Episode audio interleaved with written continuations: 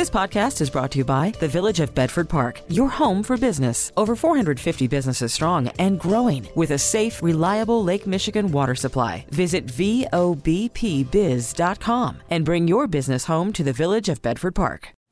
Call from mom. Answer it. Call silenced. Instacart knows nothing gets between you and the game. That's why they make ordering from your couch easy. Stock up today and get all your groceries for the week delivered in as fast as 30 minutes without missing a minute of the game. You have 47 new voicemails. Download the app to get free delivery on your first three orders while supplies last. Minimum $10 per order. Additional terms apply. Right now, the Federal Reserve has opened its latest two day policy meeting while wholesale prices are rising at a record rate. And to talk about all of that, David Jones, the chairman of DMJ Advisors out of Denver and author of the book, Understanding Central Banking. So, David, your thoughts on the inflation numbers today and what they mean moving forward, especially with the Fed? Yeah, that producer price number up 9.6% year over year was, uh, I think, a shocker to the market and virtually guarantees a more hawkish Federal Reserve uh, decision coming at their two day meeting today and tomorrow. Uh, we got a hint of this uh, toughness on the part of the Fed finally toward inflation back in late November when Chairman Powell in congressional testimony said that inflation had spread more broadly and inflation was above target and intensifying. Those were strong words back then for the chairman it hinted that there would be a tougher decision uh, at this policy meeting, and it may well be that the Fed will begin to pare down its monthly securities purchases by a bigger amount so that by maybe next spring, uh, those purchases will end and will set the stage for higher interest rates. What else are you advising invest- investors at this point looking at these numbers? Well, it's just caution. Um, we've had a wonderful run in the markets, and uh, virtually every day there was something optimistic to talk about uh, in the stock market, whether earnings or other items. But um, I think uh, the Fed is going to be a wind blowing in the opposite direction. They're going to blow against the market. Uh, their hawkishness will, and and eventually higher interest rates will begin to uh, dampen stock market enthusiasm. And at some point, I think in the not too distant future, we could see a big correction. David, any good news out there to kind of uh, at least make people feel a little bit better as we're looking at the rest of this? Well, we got to remember the good news is on that unemployment rate, we've really bounced back from the pandemic in a significant way. Um, remember that unemployment rate is down to 4.2 2%. I think no one thought it could get that low this fast given the pandemic and all these strains of the virus that we're seeing. But um, I think the employment situation good. Consumer spending is quite strong, uh, given the easy money from the Fed and very heavy government spending. So, all in all, demand is strong, but supply is uh, constrained um, by worker by a labor shortage and global supply chain problems, and uh, that just simply means higher inflation, uh, and it's going to continue for a while. That's David Jones, the chairman of DMJ Advisors out of Denver, also author of the book Understanding Central Banking. Thanks, David, as always, for your perspective. Your best stock option. This is the WBBM Noon Business Hour. Nike has acquired virtual sneaker maker RTFKT as it moves deeper into the metaverse. And we're joined by Shelly Palmer, the CEO of the Palmer Group out of New York and author of the book, An Executive Guide to the World of Decentralized Finance. So, Shelly, what's going on with Nike? So Nike has bought Artifact, which is RTFKT, but it's uh, it's sort of a crunched into the word artifact. They are a virtual sneaker maker or a shoemaker, if you will.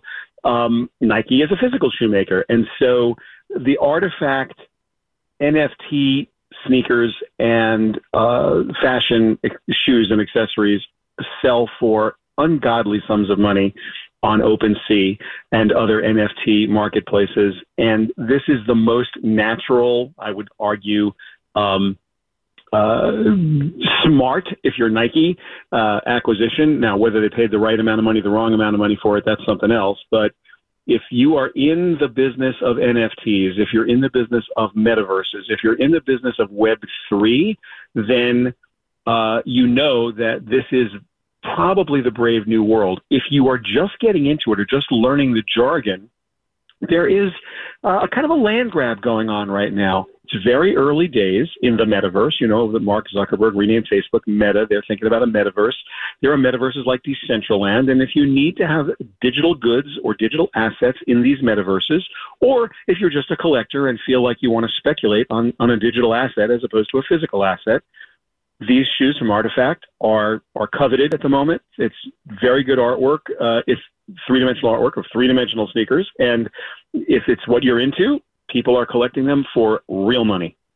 And this is an area where people have been collecting before. I mean, uh, collecting sneakers is, is nothing new. So does that no. mean that this is kind of a, a good transition for people into the metaverse and cryptocurrencies and NTFs and that sort of thing by doing something that you might be familiar with just in, let's say, the real world? So, sure, I'll accept that as a thesis, and and it's testable. Uh, if you're into NFTs, if you're into cryptocurrency, if you're into all of it, and uh, look, I have a, a, book out called Blockchain that's on Amazon right now, and it's uh, an executive guide to decentralized finance. But there are hundreds of places you can go to learn about the world of what's known what's known as Web three or decentralized finance. That's what's coming. If this is a good idea that Nike had today, um, we're all going to know sooner than later because you know, the, is it a fad or is it real? These are the questions we're all asking right now. What's real is the underlying technology for sure. What may be a fad are the NFTs themselves. Bored Ape Yacht Club might be a fad, but they're they're selling for a, really a lot of money. Again, the artifact sneakers are selling for a lot of money. People are trading them.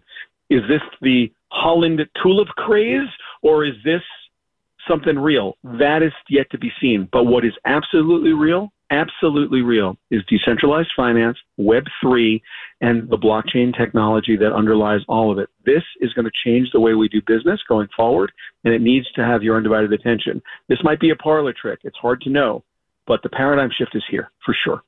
That's Shelly Palmer, the CEO of the Palmer Group out of New York. And again, if you want to learn more about all of this and get a better idea of what's going on here, check out his book, An Executive Guide to the World of Decentralized Finance. It'll give you some great explanations. Shelly, thanks so much for joining us as always. An economy of words. The WBBM Noon Business Hour continues. A Chicago City Council committee has forwarded a revised ordinance which would allow live sports betting at professional sports venues. And to give us the latest on that, Bob Reed, the business writer and contributor at Chicago Magazine. So, Bob, what's going on with sports betting in the city? Well, Jim, tomorrow the City Council is expected to vote on this ordinance, and that issue here is lifting a ban on sports betting in Chicago, which has been prohibited by home rule. This would open up the way to having sports books run at Wrigley Field, Guaranteed Rate, Wintrust, and even Soldier Field home of the Bears. It's going to be an interesting vote because what it does here is pit the owners of those teams who are very much in favor of this ordinance against Neil Bluhm, who is a billionaire casino owner and who also owns a sports book. But the rub here is that he has a bid in for the Chicago casino. He says if you authorize uh, sports betting like this, you're going to hurt the new casino uh, to the tune of uh, millions of dollars. And there's also some questions coming from some of the aldermen, right? Oh, absolutely. And the aldermen have a concern primarily with, if you will, the social equity of this. Uh, they did put uh, pass an ordinance that uh, sort of set some social equity goals in terms of minority and women participation, but uh, everyone is saying that there's not a lot of teeth to that. This is a, a strict up money deal, and uh, what they want to make sure is that uh, their neighborhoods and communities are going to benefit by the uh, money that's going to be generated by this kind of sports betting. What's the thought on its passage tomorrow? You know, uh, it, it, looks very much like sports betting is on its way. You know, in 2019, the state expanded gaming uh, tremendously, And in the first year alone of online sports gaming, it racked up like $5 billion in total betting. That's a lot of new money that's coming into the gaming system. Uh, and as a result of that, the state got something to the tune of $57 million in state revenues. The city can't turn away that kind of business, and it probably is not going to say we can't allow sports betting for a casino that has yet to be built. so I think that uh, right now the trend is moving in that way. But the social equity part is important, and we'll have to see if there are going to be some uh, gains made in that area. That's Bob Reed, the business writer and contributor from Chicago Magazine. Bob, as always, thanks for your reporting. Well, stocks in the red today as Dogecoin surges higher. Joining us with the latest is Michael Palumbo, the founder of MJP Capital and author of the book Calculated Risk here in Chicago. So, Mike, let's talk first about what's happening on Wall Street and why. Well, good afternoon, Jim, and thanks again for having me on. You know, Wall Street's having a, a, a sell-off. It looks bad because S&P is down 53 points, but that really is just one percent these days. It's the index has gotten so high that 50-point moves are not a big deal.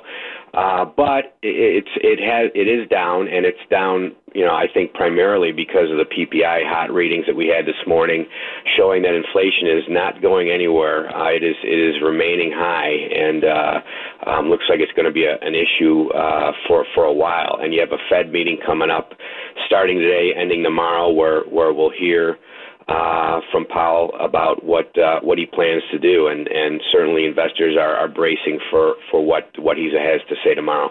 What are your thoughts on the price numbers, and more importantly, what advice would you have for people in terms of how they should react to these numbers?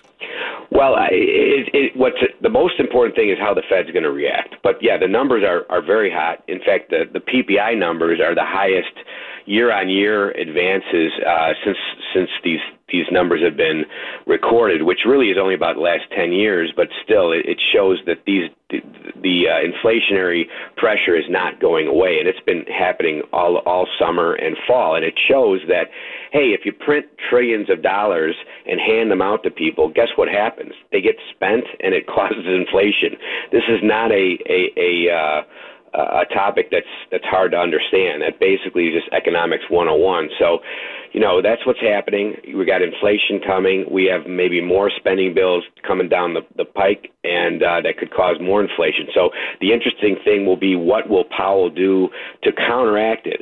Um, in the 80s, you had Paul Volcker, which was the last really high inflationary period, and he stopped it. He raised rates strongly, but that's not what Powell's going to do. He's he's going to be much more cautious, and we'll have to see. But what what should investors do? Investors, I think, can stay invested in this market because Powell is not. He's going to be a dove. You're going to see tomorrow. He's going to come out with a measured approach, and I I would I would say to investors, brace for some volatility but to, to remain long because I think you know a year from now we'll be higher than we are here, and I would just stay away from the speculative names which have gotten killed uh, because like the meme stocks, the SPACs, um, some of these IPOs. Because those are names that are not based on economic reality. But the good stocks like Apple and Amazon and Google, those stocks are, are, are near all time highs, and I think that they're going higher. What about Dogecoin? What's going on there?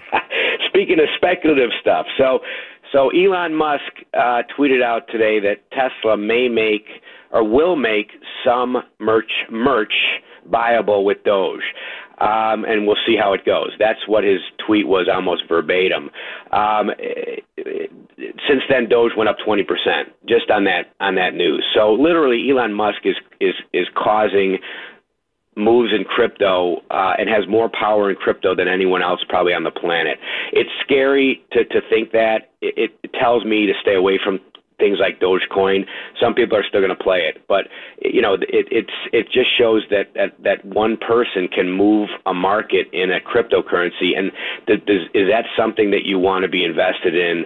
Certainly in the long haul, is that something you want to play? Because in, in my mind, you know, as a professional investor, I would stay away from something like that. But there's going to be investors who want to play it, but you're going to be basically at the whim of somebody like Elon, Elon Musk and what he might tweet that day.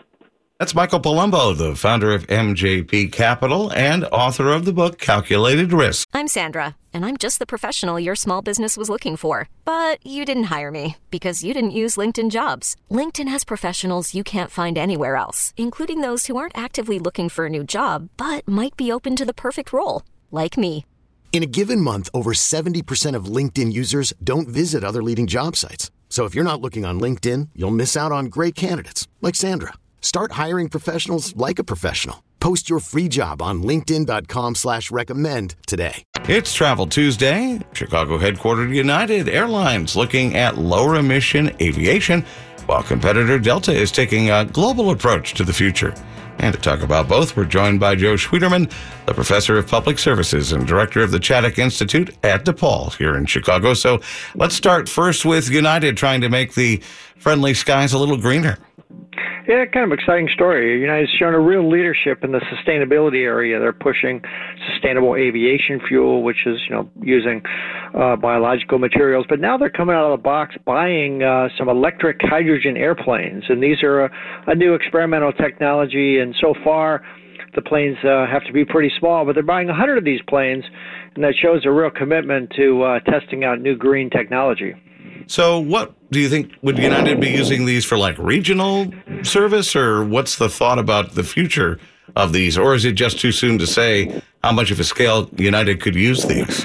Yeah, I think really there's a couple things. So you're right. The short hop regional flights, these really go well because the battery technology is improving fast. But at this point, uh, they're mainly targeting uh, routes under 250 miles or so. We and I think too by placing order for 50 airplanes and 50 options, they're helping uh, uh, the uh, you know the manufacturer ZeroAvia move up the uh, learning curve. And I think the more of these are made, the better the technology is going to become. And what they need are launch customers to help them get going. And uh, you know they could be in the sky as soon as. Uh, uh, you know, 2028. So it's a little ways down the road, but this uh, this technology is coming. Now, what about Delta? They're looking more globally in terms of their future, right?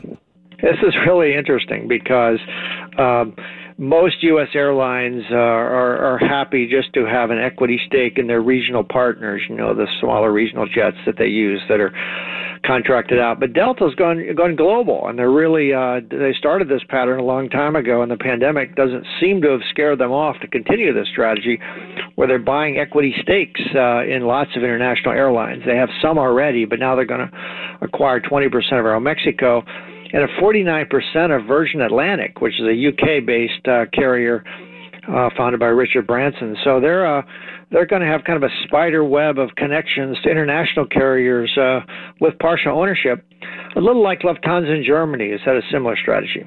So what does that mean for? Uh, options in terms of international travel that might become available if Delta really does uh, continue on this path?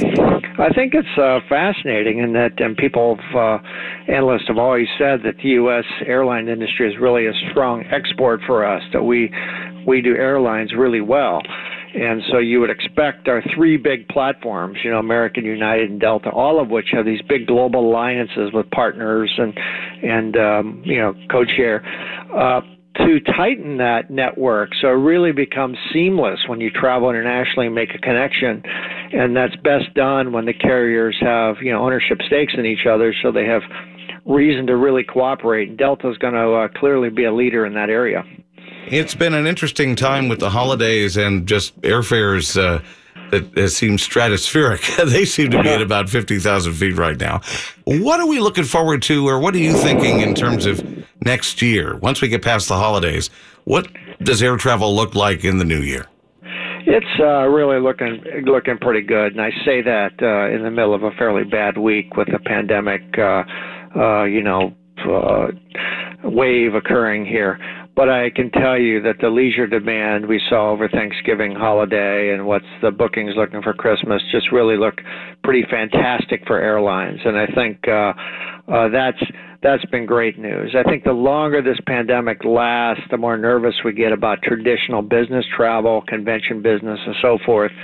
That's still a wild card, uh, and isn't going to come back you know, the first week of January. But leisure travel, I think by February will be uh, will be roaring. That's Joe Schwieterman, the professor of public services and director of the Chaddick Institute at DePaul. Joe, always great to get your insight on the air travel industry. The highly anticipated new movie Spider Man No Way Home opens in theaters Friday. Will it be a blockbuster despite continued concern and limitations due to the pandemic?